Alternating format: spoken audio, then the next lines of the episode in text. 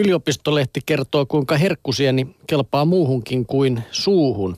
Kansainvälinen tutkijaryhmä onnistui avaamaan viljelyn herkkusienen ja sen villin kantamuodon genomisekvenssin ja geenikartan, ja tästä tiedosta on hyötyä sienten jalostuksessa mutta eräät tutkimuksessa paljastuneet geeniryhmät kiinnostavat myös biopolttoaineiden kehittäjiä. Toisen sukupolven biopolttoaineita valmistetaan materiaaleista, joita ei voi käyttää ruoantuotantoon, kuten maatalouden kasvijätteistä. Ongelmallisesti ne sisältävät pääosin vaikeasti sulavia hiilihydraatteja, eli selluloosaa, hemiselluloosaa ja ligniiniä. Herkkusienet eivät lahota puuta, mutta ne ovat merkittäviä karikkeen ja kasviaineksen hajottajia. Osa herkkusienistä löydetyistä geeniperheistä pilkkoo ja muuntaa sienten kasvualustana toimivassa olkikompostissa runsaita ligniiniperäisiä humusaineita ja osa pilkkoo olkien sisältämiä hiilihydraatteja kuten selluloosaa ja hemiselluloosaa. Genomitutkimuksen ansiosta herkkusieniä voidaan toivottavasti jo lähitulevaisuudessa hyödyntää uuden sukupolven biopolttoaineiden kestävässä tuotannossa. Näin toteaa tutkimuskonsortion toinen suomalaisjäsen, mikrobiologian yliopiston lehtori Taina Lundel maatalousmetsätieteellisestä tiedekunnasta. Se on herkkusienille aivan oikea osoite. Mä en ole koskaan voinut ymmärtää, miksi niitä pitäisi syödä, kun ei ne millekään maistu.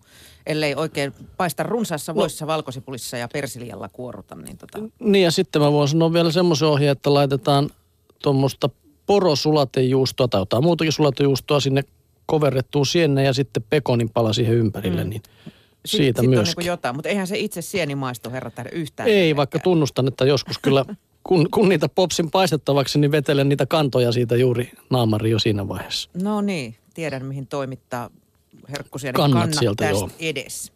Ö, Tiedelehti kirjoittaa, että pelkoa ilmassa, mutta deodorantti tuskin auttaa.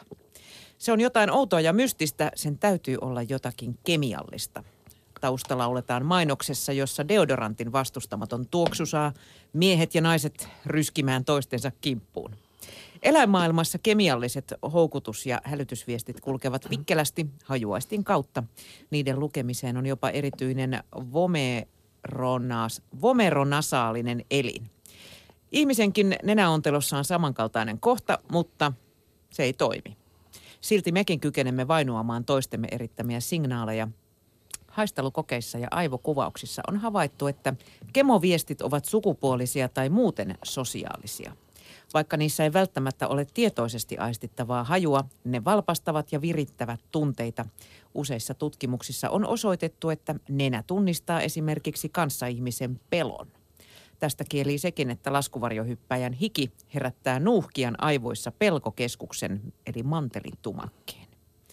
Denise Chen Monellin tutkimuskeskuksesta totesi vuonna 2000, että naiset erottivat hikinäytteistä. Kuka näytteenantajista oli katsellut onnellista elokuvaa? Miehet vainusivat tämän naisista, mutta eivät miehistä.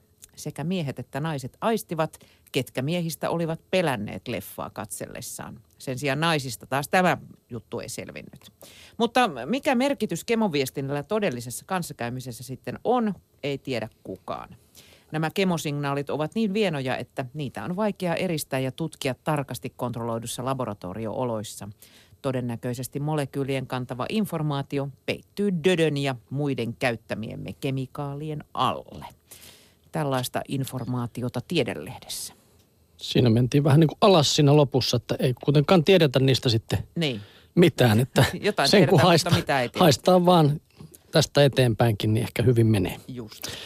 No juu, sitten tieteen kuvalehdessä annetaan tietoa niille, jotka ovat kuvitelleet, että mer- maailman merissä on ehkä hiljaista siellä veden alla. Tietysti ne, jotka on nähnyt pieni merenneito-elokuvan tietää, että siellä on aivan hemmetimoinen meno päällä aalloissa siis biisin, jos muistaa ja näin.